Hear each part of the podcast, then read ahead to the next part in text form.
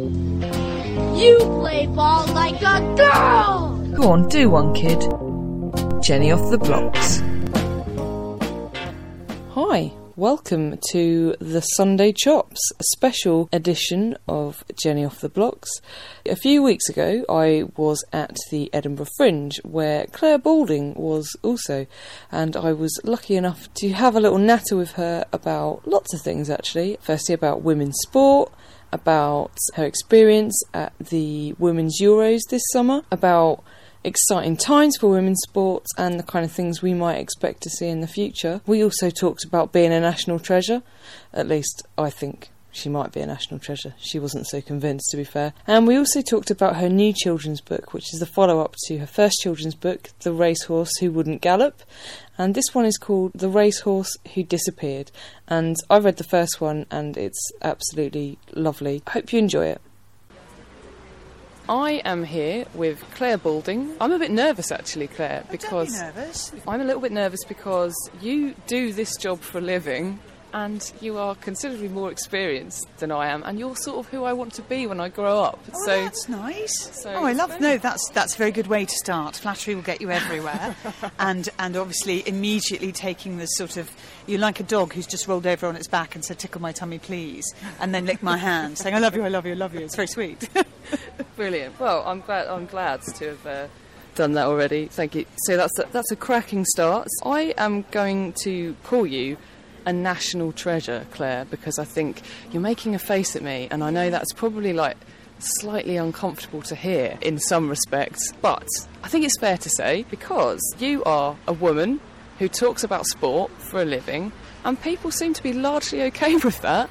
So I want to know, Clare, what is your secret? Well, I know. I think you have to do a lot more than that to be regarded as a national treasure. I also think you have to have worked in the, your chosen industry for at least 50 years before you get that. But I was doing something for the National Trust recently. I was doing the, their podcast for their Prejudice and Pride season.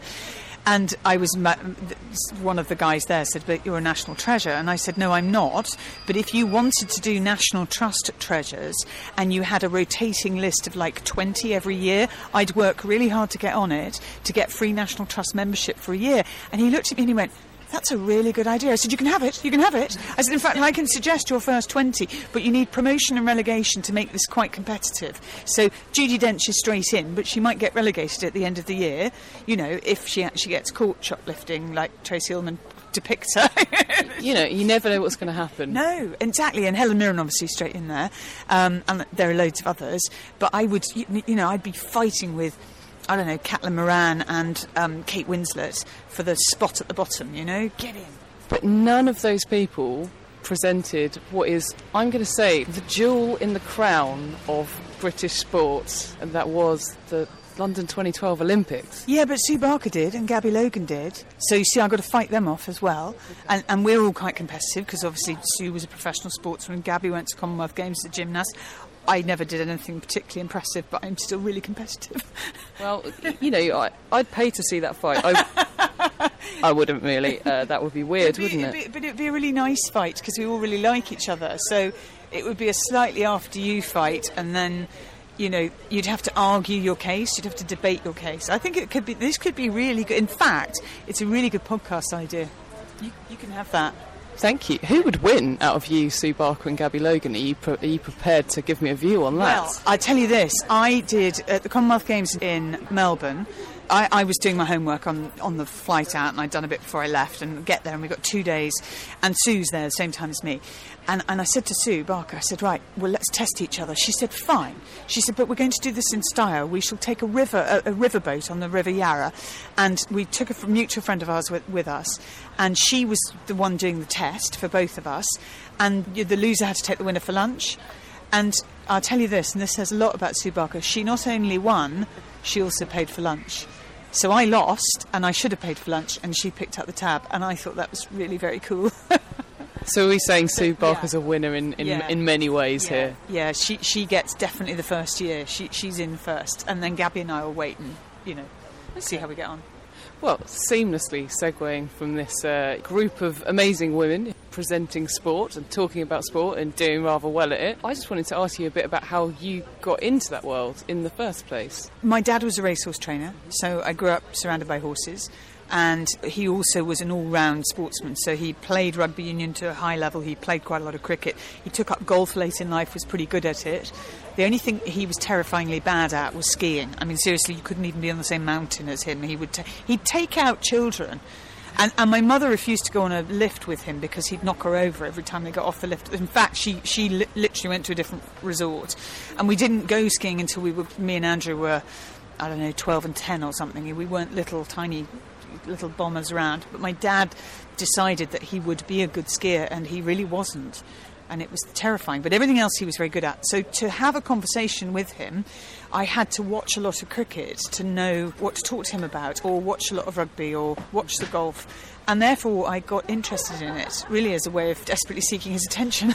and then, and then I was mad for horses, so I wanted to go to the Olympics and ride as a as an event rider. That was my aim. But that's a very expensive thing to try and do. And yeah, it's not that's that's not a way to make a living unless you're unless you're a really good dealer in horses. Actually, that's how most of them make their living because there's no prize money in it. So it's yeah, it's an expensive hobby for a lot of people.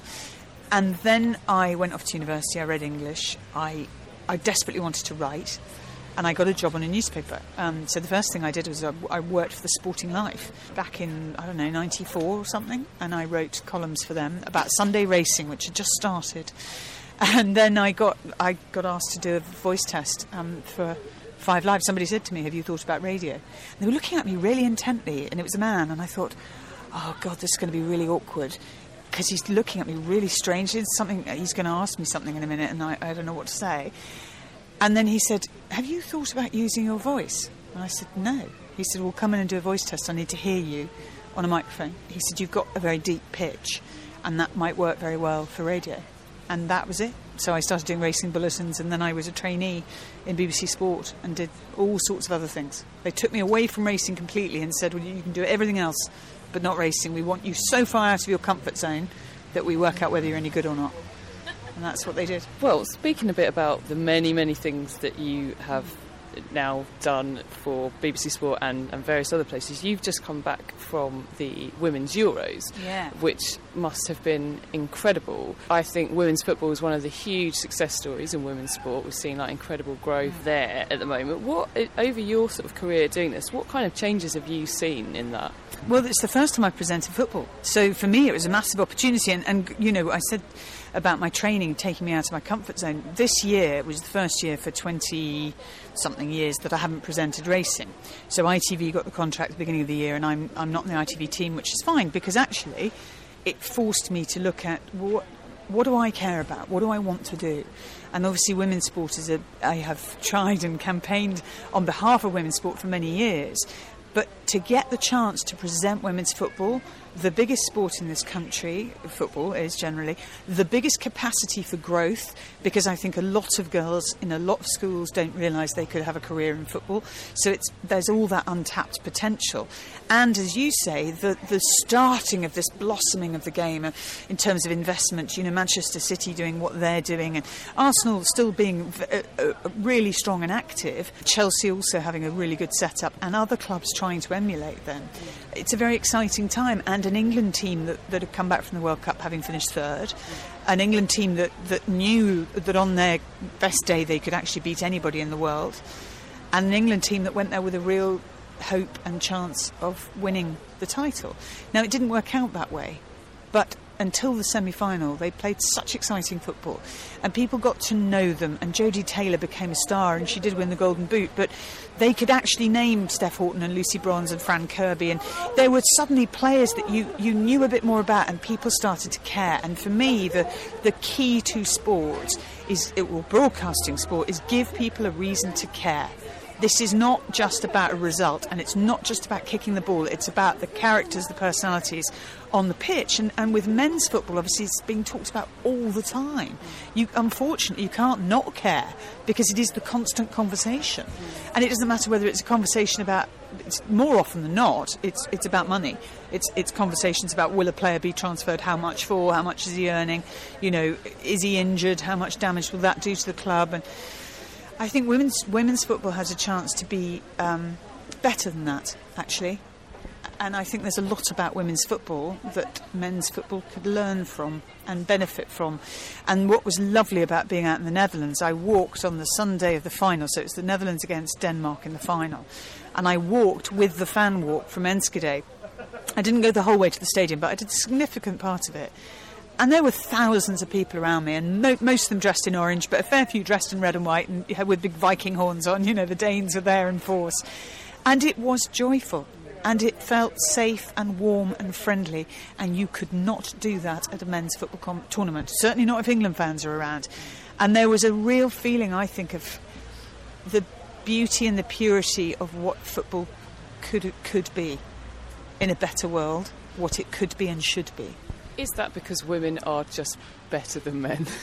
I think it's because that I actually feel sorry for a lot of male football fans because most male football fans are not violent, are not homophobic, are not, you know, do not go to a match to literally sit and taunt the opposition fans. There are, you go to some matches, let's say you went to Spurs Arsenal, there would be a section of fans who are there only to, to chant abuse at their rival fans. And I don't, I don't understand that. So there's something very very Stone Age about that to me. And that small group of people completely tainted for everyone else. I think the vast majority of m- football fans are perfectly decent human beings. And it's, ve- it's very expensive to follow men's football. And I think women's football will get a, a bigger and bigger audience because it's good to watch because you're starting to know the characters because the women's super league is going to get better and better. You've got you know really good players from abroad coming. A lot of them were actually i mean we've got some good american players coming but also there were a lot of those dutch players mm. play in our league. And it, it was really interesting to me to see all these names that i thought oh she plays for Arsenal, she plays Chelsea. She, Van de Sanden, who was fantastic all the way through for the Dutch, plays for Liverpool. And Liverpool aren't a particularly strong force in women's football, but you know you can see her. And that's, you know, I think that's really exciting. And, and you know, I feel the same way about women's tennis. The better Jo Konta gets and the more consistent she is at Grand Slams, the more we care about the, her opponents because the more we know about them. Mm. And that's part of the, you know, you've got to make it an intense experience. Sport rewards you the more you know. And you look at the World Championships, the athletics, and that women's 4x100 team and the men's 4x1, they're really young. It's a really exciting time. And for all the doom and gloom of, oh, you know, Mo Farah's retiring, Greg Rutherford's injured, Jess Ennis Hill has retired, there's suddenly this new band. They were youngsters when London 2012 was happening, and they are now the ones who are going to be standing on the podiums instead of carrying kit. And that I think is really exciting. I love, I love that feeling of fresh growth on the trees. You know, There's a lot happening at the moment, and it, yeah, as you say, it's it's not just. Um, it's not just women's football, but I thought it's quite interesting. I'm sure you'd have seen this the other day. There was a uh, there was an event for the Grenfell Disaster Yeah. Fund, and I think it was Jacqui Oatley actually was uh, chairing it or something like that. And uh, and Arsene Wenger, uh, the Arsenal manager, was on the on the panel, and he was asked a question about female managers. Do we think there'll be female managers in the Premier League anytime soon? And he said yes, he thought there would be. What do you think about that?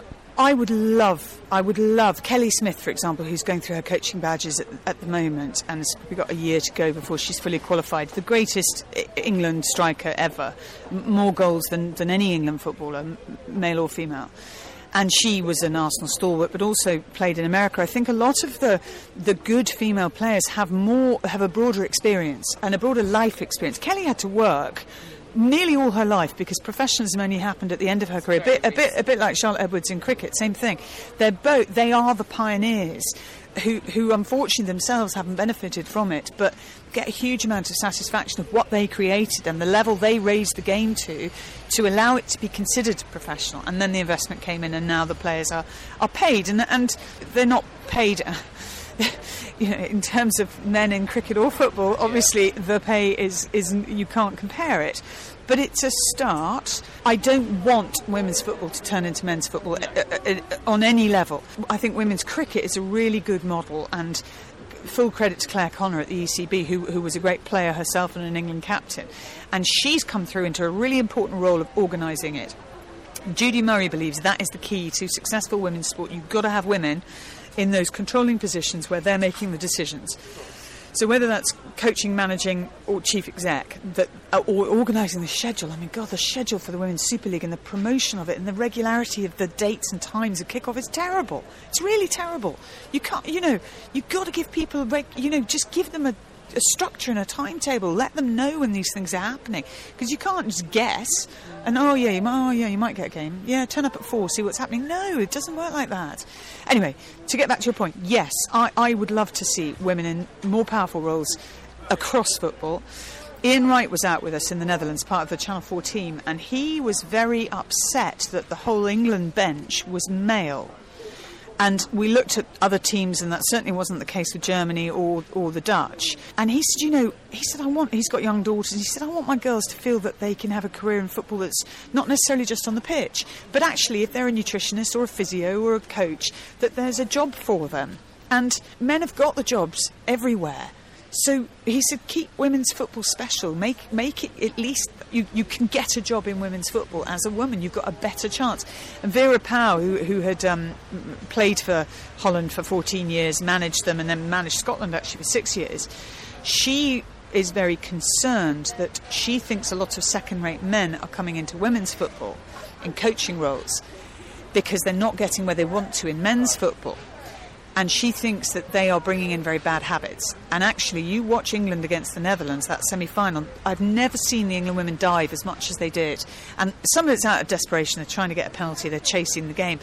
But Vera said she won't have a player in her side who dives. She said, I will not select them again, and they know that. The France game, I was so impressed. One of the French strikers could have gone down twice in the box, and she didn't. She stayed on her feet. And I thought, good on you, because actually, I think women's football should try and uphold the standards of football as it was invented and created, and again, kind of show this is the way it should be done. So we can play without cheating, we can play without rioting, we can play without homophobic chanting, we can play without abusing the referee. Look at this. This is this is the beautiful game because there is I think there's kind of a level of integrity to the women's game that they just you just don't really see and it, it is things like the money and and and I think you know personally I think there's a whole load of other issues about young men in football and and the pressures on young men and the yeah. and the lack of guidance they get and things like that I don't think it I sort of feel it's a bit of a lazy rhetoric to just be like you know, male oh, footballers are wankers oh, or whatever. No, absolutely, and, and they're not. And I think a lot of clubs do a hell of a lot more in the, you know, within their local community that they don't get any credit for. I'm involved with the Saints Foundation, which is Southampton's charitable wing, and they do an awful lot.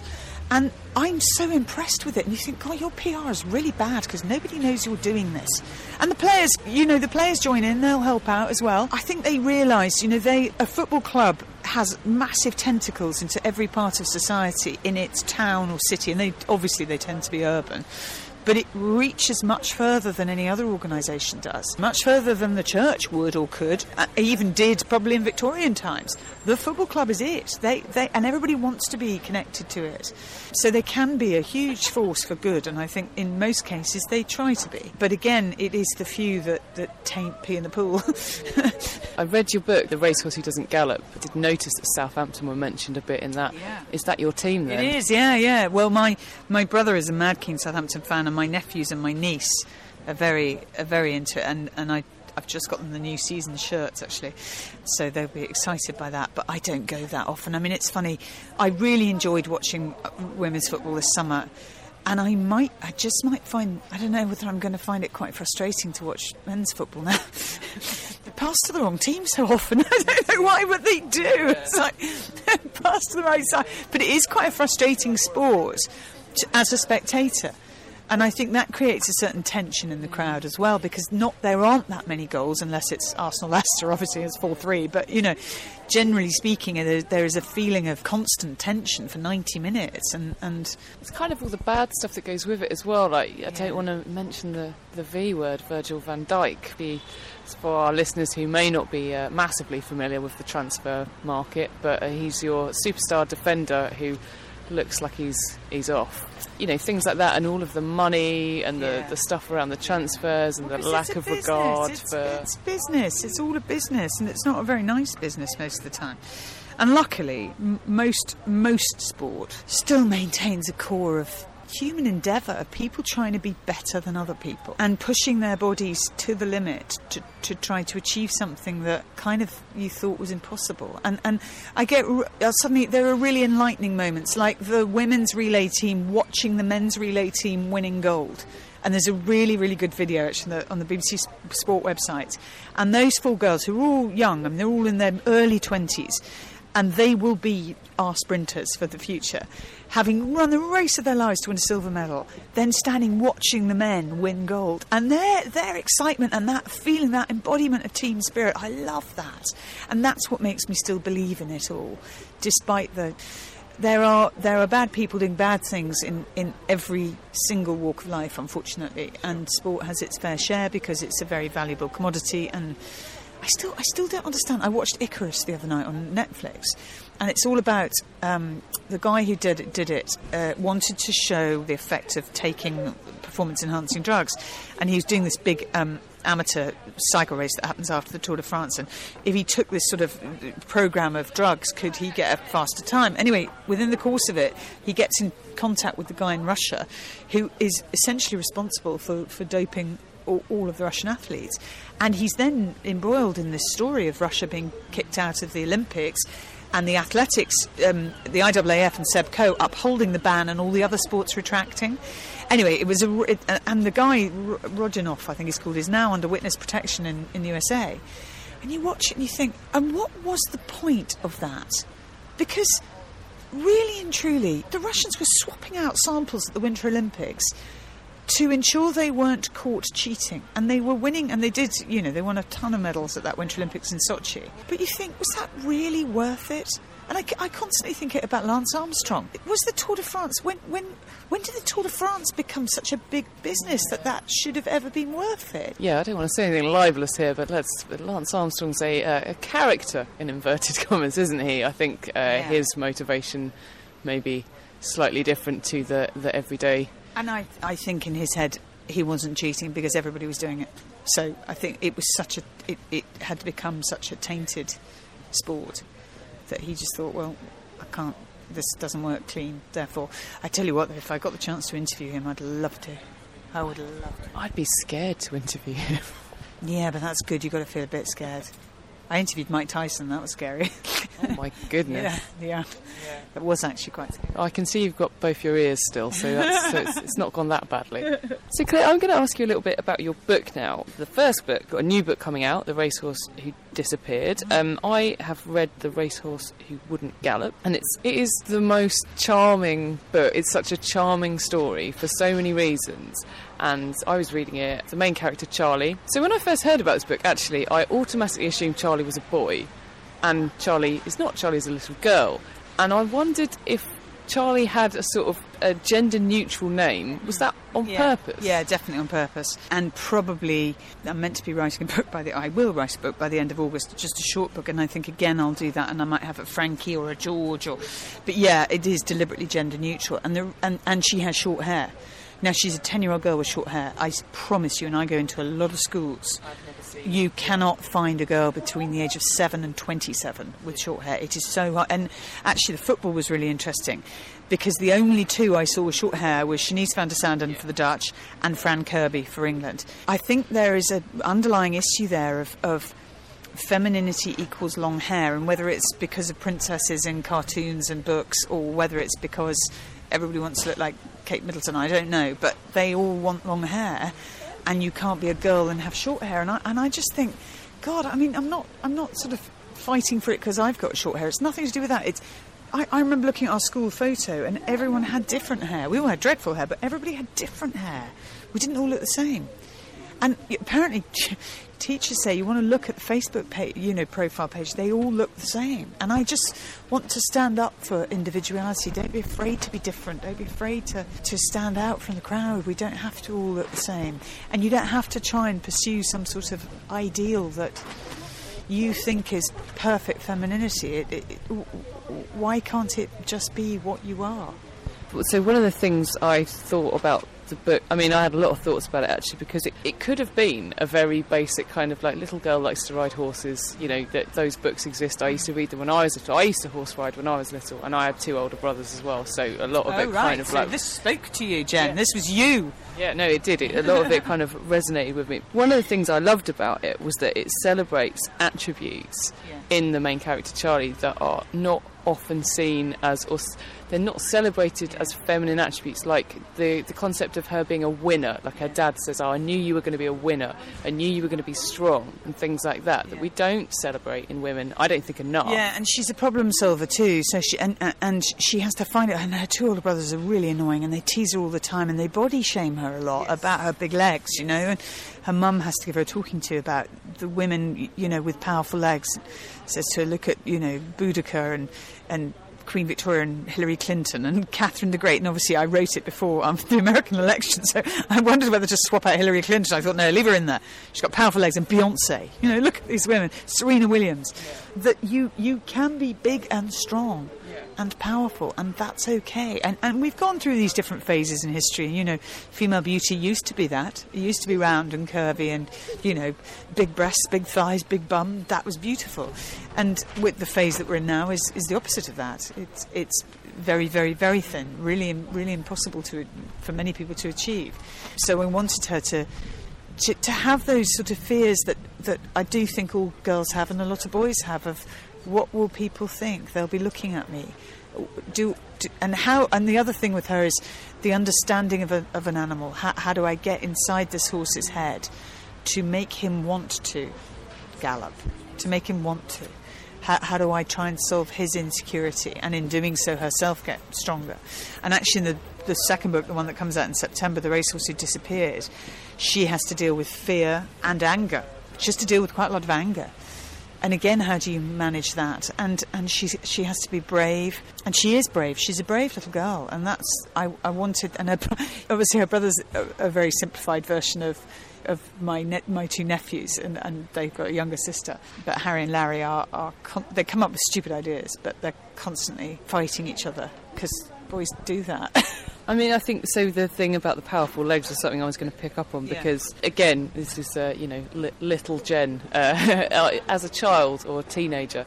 My nickname for my brothers and their friends was Fat Ass. That's nice, isn't it? Really? You know, you're the only girl, you're the youngest. Our sort of moment of bonding was over football, in fact. So, watching the World Cup with them in 1998, and they sort of introduced me into that world as well. And I found the idea, the way she's sort of like, she earns their respect. Yes, yes, and, I think she also she finds their strengths, and and you know one of them's very techie and into all this computer stuff, and that's helpful, particularly in the second book, really helpful. Um, yeah, that she does she does earn their respect, and I think they become very protective of her, and and you see boys do that too. I mean, I see I see my nephews do that. They'll they'll tease Flora and tease her and tease her and tease her, and then if somebody else threatens her, straight in to defend her. Um, so yeah, there's a lot of you know observed truth, I think, in it. I, I think it's a genuinely really lovely story. It made me a bit teary, actually. Um, there's a shocking admission for me, an almost 35 year old. But the other thing about it is it draws on a lot of sort of sports knowledge as well. So there's quite a lot of facts in there, like interesting facts about sport. And it's like a very nice way to introduce that to people who might be reading it just because it's a book about a little girl with a horse. Was that a conscious thing as well? Yes, definitely. So quite a lot of Olympic sports, and also a bit of understanding the psychology of, of sports people. So whether it's Victoria Pendleton, who I reference a fair bit, or Charlotte Dujardin, and in the next book I talk a lot about Kate Richardson Walsh and the hockey the hockey team and Maddie Hinch and all of that, and how you win matches that you're not expected to win. Um, and yeah, I do think there are a lot of lessons from sport, and I like putting in things that are factually, factually satisfying. Because I've always said facts are my friend. Everyone loves a stat, and I'm quite nerdy on that. So yeah, I do I do enjoy doing that. Um, and yeah, actually, in, in the the next book, obviously there there are references to Shergar because he did disappear in mysterious circumstances, and that story was the inspiration for it because it has happened. You know, it has happened. Yeah, I like doing that, and I and I enjoy reading books that draw on real history. And for me, sport is, is history, a more interesting history to me than the history of wars. And we spend all that time in school studying wars and men fighting men over territory, usually. And, and actually, just as interesting to study sport, and I think just as instructive. You do reference in the first book the likes of Beyonce and Victoria Pendleton. Now, Beyonce is my spirit guide of sorts. She doesn't know it. Uh, if you're listening, Beyonce, thanks for that.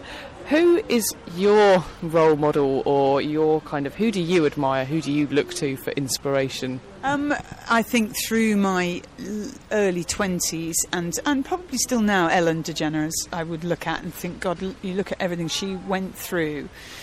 And she she says some very sensible things. And um, I like her show because I think it's kind and it's funny and I think she has an incredibly high sort of moral standard, and she can pull off the selfie of all selfies as well at the Oscars, and was the best Oscar host ever. Um, so yeah, I, I, I look at her and think, gosh, that she she is someone I, I admire hugely, and then I have other people who are my imaginary best friends, obviously. Kate Winslet, uh, she is really. Yeah, yeah. We were meant to do something together in November, and in the end, actually, I, I managed to make best friends with Helen Mirren instead. So that's that's pretty cool. Yeah, that was pretty cool actually. But I was still upset that Kate wasn't there because I felt, you know, we'd be on holiday now, you know, just as friends, just you know, hanging out, probably Christmas as well. You know, yeah. I think. I mean, I don't see why not. Yeah. But if we make it onto the National Trust treasure list, you see, we can then be friends. Kate, if you're listening, what Clare's a national treasure. Come on, sort it out. Clare, thank you so so much. It's been an absolute joy to talk to you. When is your book coming out? September the 17th or 19th, sometime around then, and it's called The Racehorse Who Disappeared, the second one. And the first one is, is absolutely brilliant, and uh, buy it, read it to your children, read it to your little girls, your little boys. It's, it's fantastic. Thank you so much, Clare. Thank you. That was my full interview with Clare Balding, which I did while I was at the Edinburgh Fringe a few weeks ago in August. Hope you enjoyed it. If you liked it, you may be interested to know that on the standard issue podzine, we talk about women's sport, or rather, I talk about women's sport every week in my regular section, Jenny Off the Blocks. So if you like this, then please do have a little listen to some of our other podzines and also some of the other Sunday Chops episodes, in which uh, thus far I've spoken to Judy Murray, I've spoken to Paula Maguire, who's about to swim the coast of mainland Britain. So yeah, please get in touch if you want to get in touch, if you've got anything to say about women's sport. I am on the Twitter at InspireGen. Thanks for listening.